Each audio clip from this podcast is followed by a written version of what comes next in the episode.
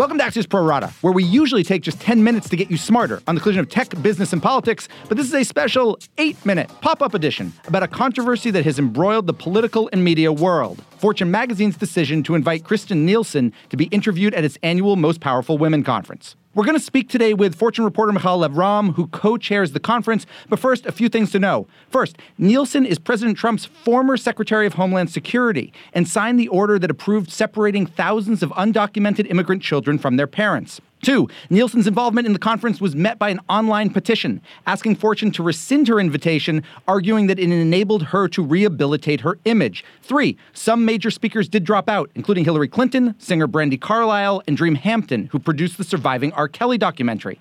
And fourth, Fortune kept her on the program, although changed her appearance from a panel to a one on one interview with a PBS reporter. That interview took place earlier today, and in short, she was asked all the tough questions and was unapologetic. So now we are joined by Michal Lev-Ram of Fortune. So, Michal, internally at Fortune, what was your first sign that this was going to become, let's say, um, problematic? You know, I would say that we definitely understood from the beginning when we put her on the agenda and on the program that obviously there would be people who would not agree with it. I think what we thought though was that there would be protests and backlash against Nielsen, Secretary Nielsen, herself. I don't think we fully anticipated and realized that there would be backlash against us and our decision as journalists to put her on the program. But, you know, I would say over the last probably week or so, that has become obvious to us. And so obviously we've, you know, had a lot of internal discussion and debate and have made the decision that we made and stood with it. But we heard the backlash and we understand it. You know, you said that at the beginning it was known that there'd be some controversy attached to it. In retrospect, was it a mistake deciding the, I guess, original panel was what, going to talk about cybersecurity, doing that as opposed to always having it be a one on one? Or was that not really at the outset an option for you guys with her? I would answer that in two ways. It was, in hindsight, I think it was a mistake to have billed it as a, a two-person conversation, but the decision to change it actually initially was, wasn't ours. So the other speaker who was supposed to be on stage with her actually did not end up being able to make it or, you know, had to back out. And so the session changed because of that. I mean, in hindsight, again, I think it should have been a one-on-one from the beginning. There was so much to, to talk about and to drill into just on the family separation policy and immigration, you know, obviously. And so I think giving it that room from the beginning would have made more sense. But the decision to change it was not ours to begin with. So she dropped out. The person from Cisco dropped out. Uh, mm-hmm. I mean, fair to say, dropped out because there was controversy and didn't want to be on stage with Nielsen. Is that fair? No, I can't speak for them at all. Can you speak for Hillary Clinton, who supposedly had a scheduling change three days ago she was somehow unaware of well, and they, just coincidentally happened to be tied around this, sort of? And they've since, I don't think on the record, but somebody from her team has talked to the media and has made it clear that it was because of Secretary Nielsen.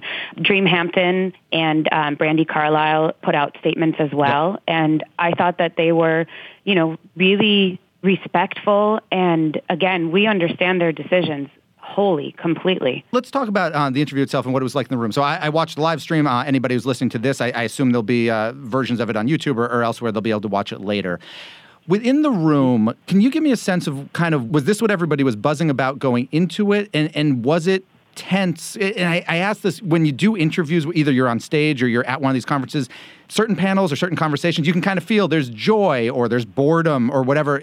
Was this one tense? Yeah, absolutely. And, you know, I will say, I think part of the difficulty in, in explaining our decision to put her on stage is because we do have interviews at the Most Powerful Women Summit that are inspirational. And we do have women who, you know, I think you could objectively even say have done admirable things. We also have a lot of, of, of women on stage and people in general at our other conferences who we put on stage because they are in positions of power, but we're not saying, as journalists, we're not saying that they're using their power for good or bad. And that the same thing could be said about plenty of people from the corporate world, right? So I just say that in order to kind of set the scene, you know, some of the interviews that we've had today on stage have been inspirational. Some of them have been, you know, more hard hitting because of the nature of the individual, the the context for it, right? Yeah. This one was very tense and rightfully so. I think it was interesting to me that I didn't see people walking out. I think women in the room were engaged and wanted to hear and listen and participate in this, but it was intense. It was palpable. You know, people were definitely alert body language wise, you know, sitting at the edge of their seats, it was tense, but I think it was an important conversation to have. There was a moment near the end where the interviewer Amna she she made a comment about Nielsen uh, still working with the White House. It related to an advisory role, not not an official role. And, and Nielsen, it was the first time she kind of went from robotic to um, argumentative, I guess you'd say, and, and and made it. You know, said, "Are you saying that you know CEOs, for example, in this room, kind of looking out in the crowd, shouldn't you know shouldn't work with the White House on policy issues?" And there were and on the live stream, you heard clapping. You able to give me a sense what the breakdown in that room was? Was was that widespread? applause, or was that smattering of applause? You know, it's hard to tell. I wouldn't say it was widespread. It was kind of split. It definitely was not widespread, but it was it was more than a smattering. So it was somewhere in between. Last question from a brand perspective. When you guys were having this discussion, uh, you know, last week or this weekend about whether to keep her there, obviously there's a lot of considerations, right? For example, you lose Hillary Clinton and, and possibly some attendees. You also have an interesting visual though, right? You know, sitting on, you know, Getty images and whatever for the for eternity will be picture of Kirstjen Nielsen sitting on stage with a Fortune logo behind her, a Fortune magazine logo behind her, because that's what the image is.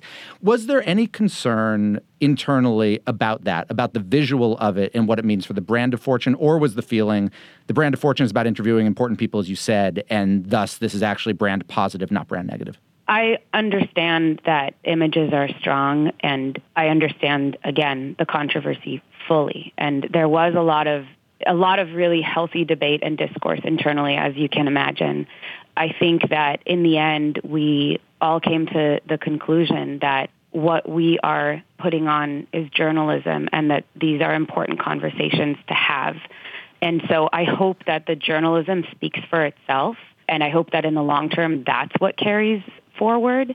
You know, I think if you watch the interview, which will be available online, the full interview, I think it speaks for itself. Michal Lev-Ram of Fortune, thank you so much for joining us. Thank you. Thanks for listening, and we will be back on Thursday with an all new regular edition of the Pro Rata podcast.